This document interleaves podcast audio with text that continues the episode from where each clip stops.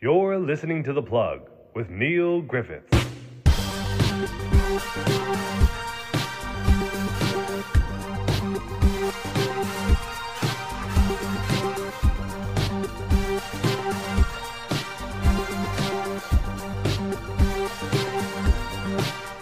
All right, we're rolling. Hey everyone, welcome to the Plug Podcast, and thanks so much for listening to the first episode of 2022 and season two. It's going to be a big year, so before we kick it off, I do want to thank our new partners, Podshape, who have brought us on board for the new season and have been so great to us to get to this point. And of course, our good friends and official sponsor, Audio Technica Australia. From listening to your favourite records to even recording your own podcast, Audio Technica has an epic range of headphones, turntables, and microphones to cover all of your musical and content creation needs. To celebrate the new season of The Plug and Audio Technica officially coming on board, we're giving away one of their brand new CK550 True Wireless in ear headphones. These things are seriously awesome. I'm wearing them right now, and even I like how I sound. They sound incredible with all types of music, they offer great noise cancelling, and have 20 hours of playback without even using the charging case. To get your hands on a pair, simply head on over to audiotechnica.com. That's A U D I O T E C H N I C A.com. Now, for the first episode of season two, I'm so stoked to welcome on the show two of America's best comics and actors right now in Ilana Glazer and Ike Barinholtz. Now, Ilana, of course, is best known as the co creator and co star of one of the best comedies in the last 10 years, Broad City, and Ike has starred in so many great films and TV shows of the last few years like The Mindy Project, Neighbours, Suicide Squad, Blockers, so many more. Ilana and Ike came on the show to promote the new Apple TV comedy series, The After Party, which you can stream the first few episodes of right now. This show has a killer cast. As well as Ilana and Ike, there's Tiffany Haddish, Dave Franco, Ben Schwartz, Zoe Chao, just to name a few, and it's co-created by Christopher Miller, who co-directed a bunch of brilliant comedies like 21 Jump Street, The Lego Movie, and Into the Spider-Verse with Phil Lord. Now, I've seen the first seven of eight episodes, and it's easily one of the best comedy series I've watched in a long, long time. So be sure to check it out right after you listen to this.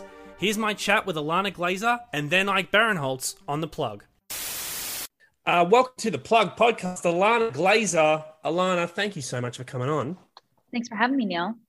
How, how are you? We just discussed it is 6.30 in the morning here in Sydney, Australia. Wild. I really appreciate it. Are you an early bird or not normally? Not even kind of. Ilana? Yeah.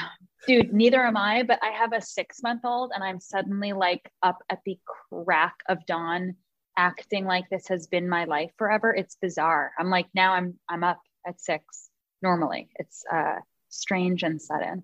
But Yeah, for well, me I- right now it's two it's two thirty PM. So it's chill. Well, I, I was going to say I was six months late to it, but congratulations on the baby. Oh Very thanks so exciting news. She's still a Um, baby, so it counts. um, congratulations on the after party. Um, I binge watched seven of the eight episodes Hell in the yeah. last 48 Thank hours. Awesome. Um, holy shit, what a cast to start with. yeah. So let's let's just get the, the benign question out of the way. How did this come across to you? So I feel the same way. Holy shit, what a cast. I I really um I can't believe it. I'm so excited. I see the poster and I'm like, that's I'm in there. Wow. Um this came across to me. I I uh was I got the scripts and I was really um really excited to be uh in talks with Lord and Miller and then the cast itself I I just could not um could not believe how stellar everybody was. And I loved the script too. I mean, this was just really a gift. I, I, I was delivered a gift with the after party and I took that gift. It was um, a pleasure. Like, and beyond the uh, masterful Lord and Miller and beyond these comedic geniuses, the script itself was so cool. I was really excited by this like challenge of the genre shifting. And it's almost like it's such a good idea and so classic. It just it almost felt like i can't believe this hasn't been done before. It almost like was kind of done with into the spider verse um lord and miller's uh film also. And they're so good at it. They're so they're so sharp uh as storytellers that they can do this genre shifting. Um and as someone who's like written so much of my work to be able to j- jump in as an actor and then have this sort of high challenge was uh so appetizing i was like this is going to be delicious I mean, you mentioned that Lord and Miller. The story goes that um, you wanted to work with these guys for a long time. As a writer yourself, when you've wanted to work with these guys for a while, you get the script. How much of, of the writer in you wants to critique that script or or give constructive feedback, or do you just want to work with these guys so much it doesn't matter what the script is? Yeah, it was more like I think just because I've um, wanted to work with them for so long and really love not only their body of work but the diversity within their work. I was kind of just like ready to learn immediately. And I was so, so touched to learn how open and playful and welcoming of ideas they are. That was so cool to me. So I was like, let's see how much I can like learn and absorb and see how they run a set versus how I have in the past. And they, I just, I knew I was going to, um, take in a lot and grow from this from the behind the scenes role. But in front of the camera how playful you know chris directed it. So it was like more one-on-one with him than with phil. Phil and and chris were like really producing together. But with chris to like play in this way it wasn't really critique it was more like pitches. And um pitches. Like and he was so open to them and i think because this cast is so funny and uh, creative and prolific themselves you know kind of like when i'm when uh, i'm in a stand-up mode it's always fun to be like oh about this pitching people jokes and tags on their jokes and i felt the same kind of energy on set where it was um, possible to uh, just kind of jam in that way everyone was open and and uh, Chris and Phil really set the tone for that to be the case. It's really cool as well to see you back back on a comedy show. Um, it's so hard to talk about this show without giving shit away, but um, mm-hmm. your character obviously very funny, but there are glimpses there. Like once you wrap Broad City in 2019, you released your debut stand-up special in 2020 and then false positive came out in 2021 for those who don't know false positive is a horror film you need to check it out there are a lot of similarities there uh, like a, there was like a lot of dramatic activity that was really creepy and Isn't scary. Wild. I can't Is believe how that how that came together. Where I had done this psychological thriller, and that was actually helpful.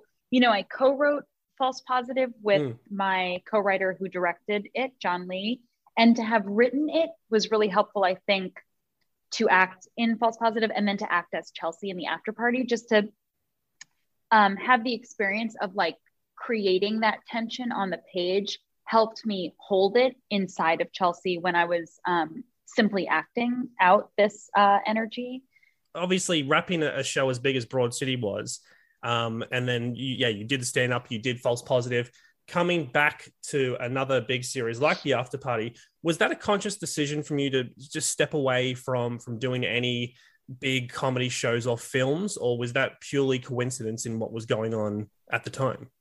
it was kind of um i mean i guess the conscious decision was the conscious decisions were the stand up special and false positive because i made those and then when the after party sort of came my way it was excellent timing for me i was really excited to to do a comedy where i was playing with people you know stand up is so i mean it's solo but you're also playing with the audience but um it felt so it felt so good to be on such a team. You know, I hadn't I hadn't been in that role where I was like uh you know, Broad City, we were captaining everything and wearing so many hats. And it was something else that I really wanted to do that I'm excited about in my future is also doing one role. That that was exciting to me after Broad City. And that was something I guess that was conscious regarding the after party is to just play one role to take up the space of of to take up less space and like learn how other people do those other roles you know like with with broad city abbi and i did all every role you know from start from conception to mix and color on broad city and it's it's really exciting now to start gathering like diverse experiences before jumping into another project where we're doing all of I, am wearing all of these hats again it's like mm. it's um it, it's nice to have that focus. Uh, and it's like helping me grow in new ways. It's interesting. I was listening to, I don't know why recently as well, before this interview was even locked in, your podcast with Whitney Cummings, which I think was like March last year. Yeah. And um, Um, and, yep. Yeah, and Whitney mentioned like asked you, is there a certain fear of being pregnant and falling behind in your career? And you said there is, but it might be just a feeling. Obviously, fast forward near 12 months now, you've got the Mm, after party coming wow. up, you've got these stand-up shows, which I think you've just postponed until April. Yes. we know you're working on an animated comedy, Malltown USA, with Abbi Jacobson. Was were you right? Was that just a feeling? There is no falling behind here.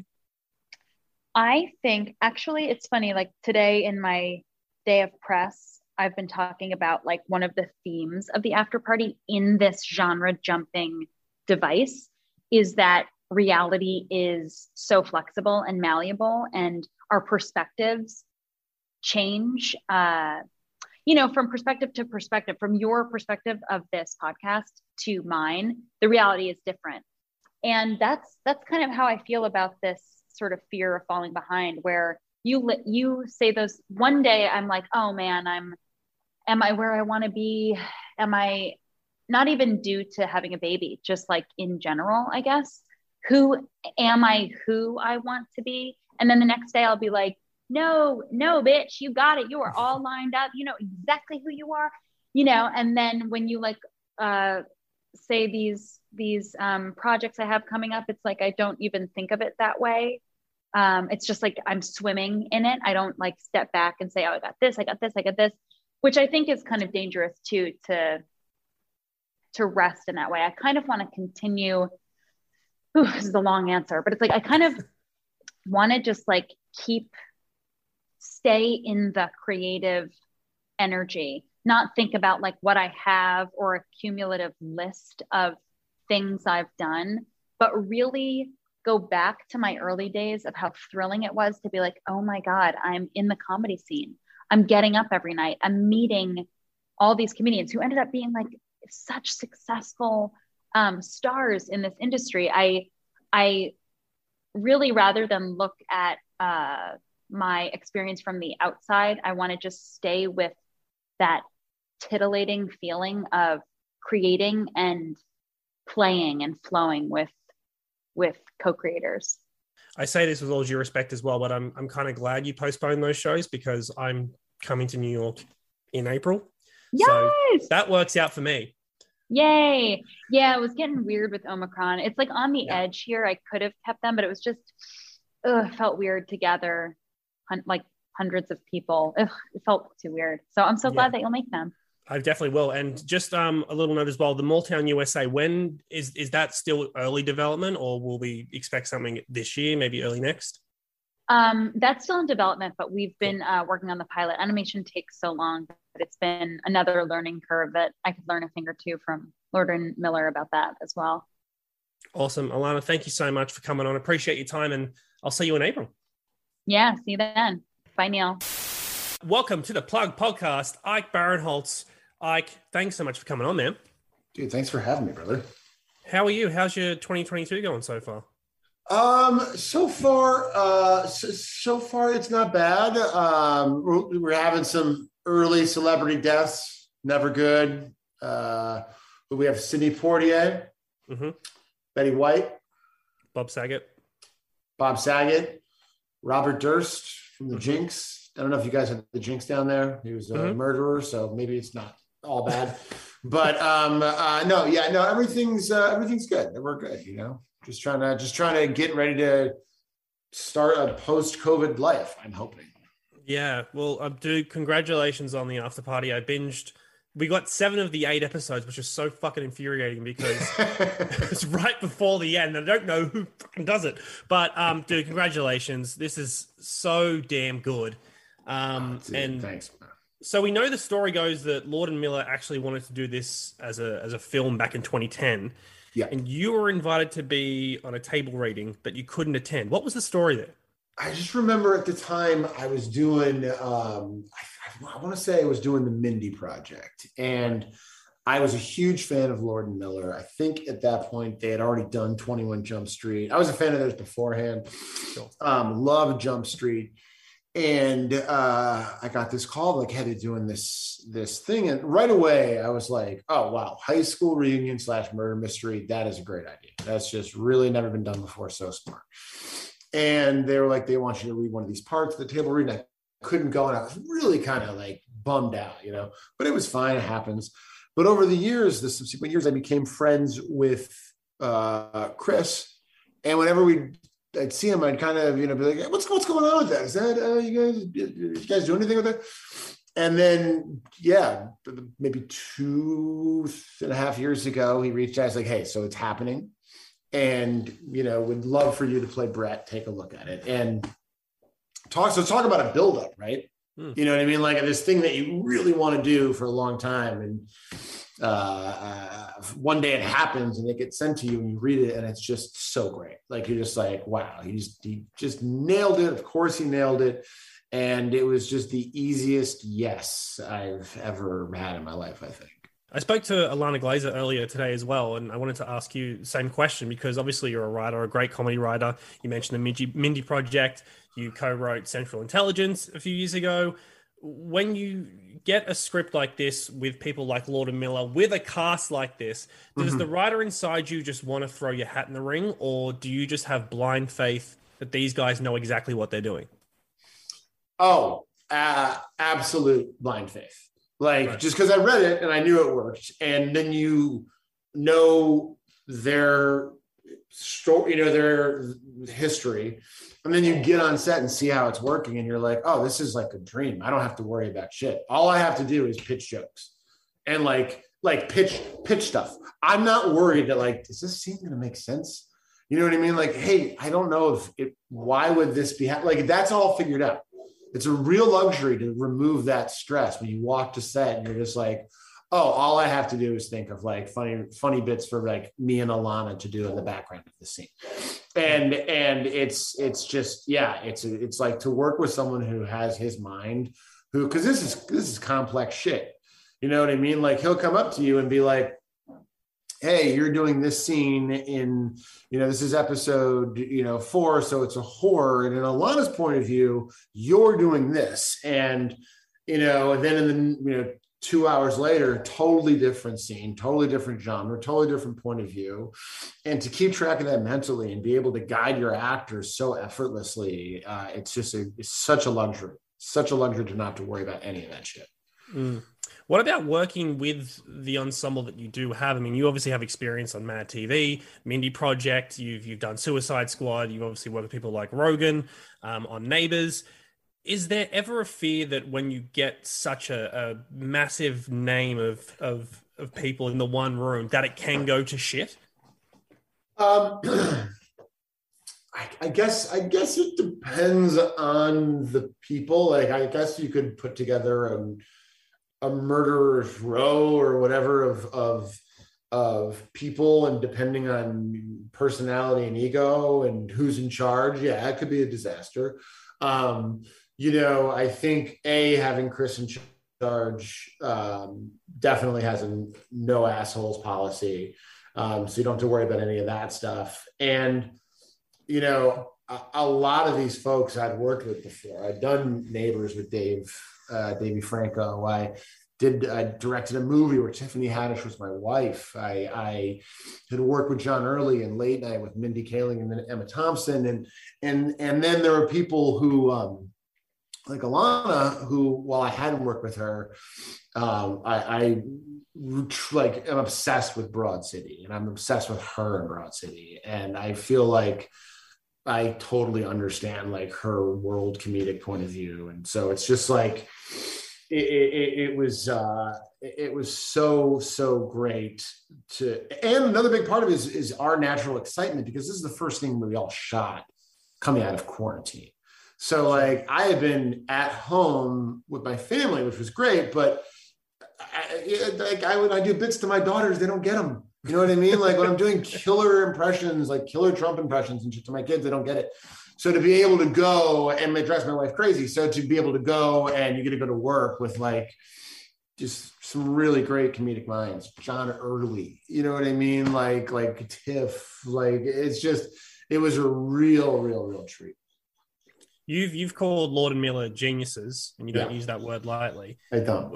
At, the- at the the risk of patting yourself too much on the back, what did they see in you? What did they want from you? Is it is it the comedic skills? Is it the improv skills? Was it the character that was just for you? Did they give you anything about why they needed you in this? I mean, I think that you know, going back to when they initially kind of can't reach out to the table read, once I read it and I had full kind of had the full circle realization, like I think they were attracted to, you know, Brett's a guy who th- thinks he's high status but is low status. And I think that's something, a world that I can execute kind of, you know, that's, I think it's kind of my shtick, if you will. And so, um, you know, like when you look at Brett's episode, or when you, if you if you look at it from the point of view of like, in Brett's mind, when he gets to the party, he has like this massive six foot six bouncer tries to stop him, and he does like an insane Steven Seagal esque, maybe not Seagal, maybe there's a little too much jumping on cars for Seagal, but like a a whatever, like a you know a Van Damme Borny fight, whatever. And uh, in reality, he uh, like punched a guy in the ear and ran away as quickly as he could. And I think you know, uh, I, I think because they know I can do that part funny. I, they're, they're like, okay, well, he can make the cool part look palatable. You're right. so I, I, I, I think that's that's hopefully uh, why they did it. Why they, Yeah. why they were always interested in me doing that. Yeah, well, I mentioned right before we started that I've been a, a massive fan. It was probably since the Mad TV days, and just oh, seeing oh seeing your evolution, particularly in film. Like you know, you started with the the disaster movies, the vampire suck satire kind of movies. yes, sure. You've gone there to Neighbors, to writing Central Intelligence, to Suicide Squad, to to everything you're doing now. Like you've you've just wrapped a series with Woody Harrelson, right? Which is a drama series. Yeah, yeah, yeah. Uh, Maybe dramedy. Maybe dramedy. It's- Dramedy, it's- You're gonna laugh. You're gonna laugh. I mean, drama. It's it's it's a drama. It's a drama. It's a drama. But like, it's very very funny.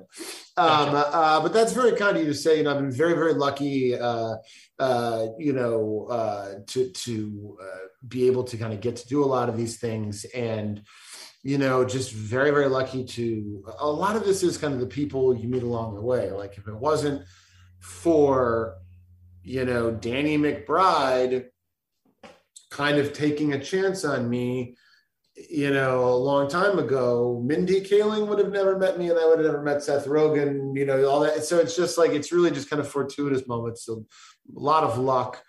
Um, but I've been very lucky to kind of get to uh, exist in this world.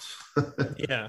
And the other thing you have come up as well is the unbearable weight of massive talent, which yes. correct me if I'm wrong. What it says on the tin is it's Nick Cage playing a fictionalized version of himself, and you play Yeah.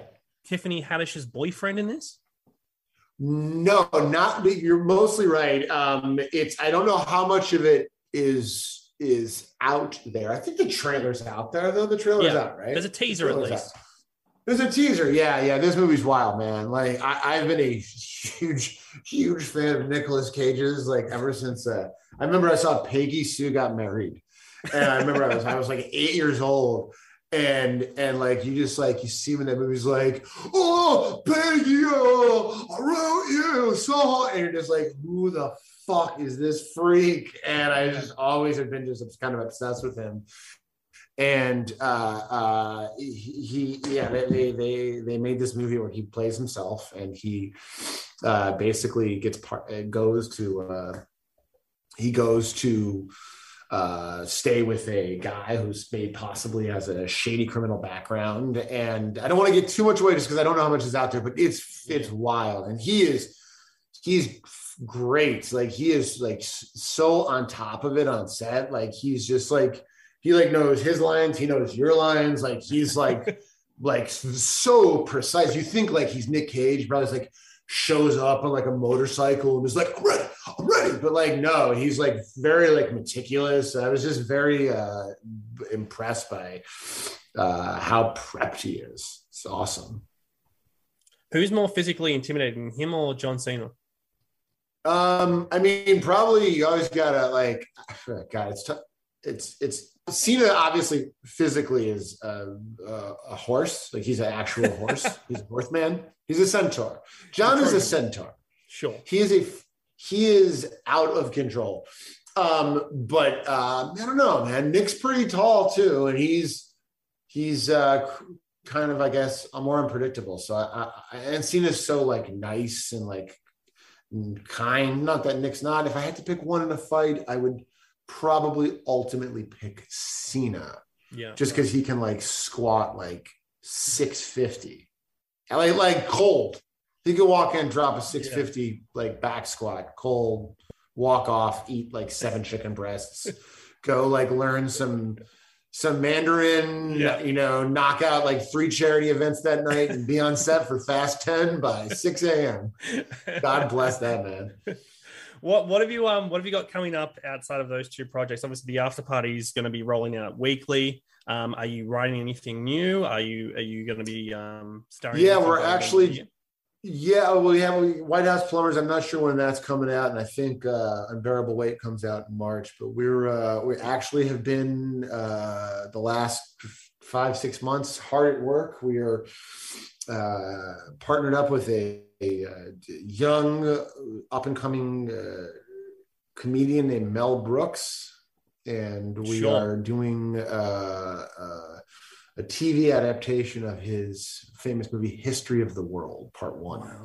Okay. Um, so yeah, that has been the the focus for for quite a while, and it's it's going great, and we are very excited to. We're doing eight episodes of it for Hulu, and uh, my partner Dave and I we partnered up with Wanda Sykes and Nick Kroll, the great Nick Kroll and we are uh, hoping to get that out there. I'm not sure when, but maybe by the end of the year. But if not, for sure, uh, early uh, 2023. But that's going to be mean, a, the big old fun.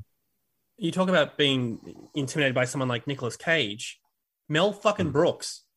Yeah, he's like the sweetest man. You know, like obviously we're we're zooming uh, these days, as is uh, most everything. But uh, you know, when he pops on and and uh, you know he's pitching jokes and telling stories, and it's the dream. You're just like, this is not my life. This is crazy. Like, yeah.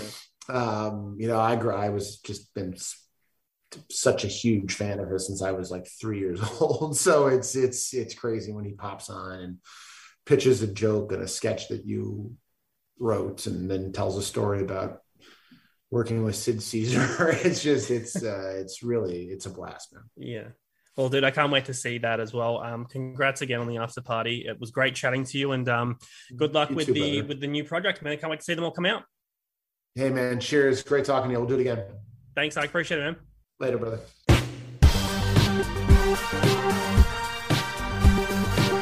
The after party is streaming now on Apple TV Plus. The plug is proudly presented by Podshape and sponsored by Audio Technica Australia.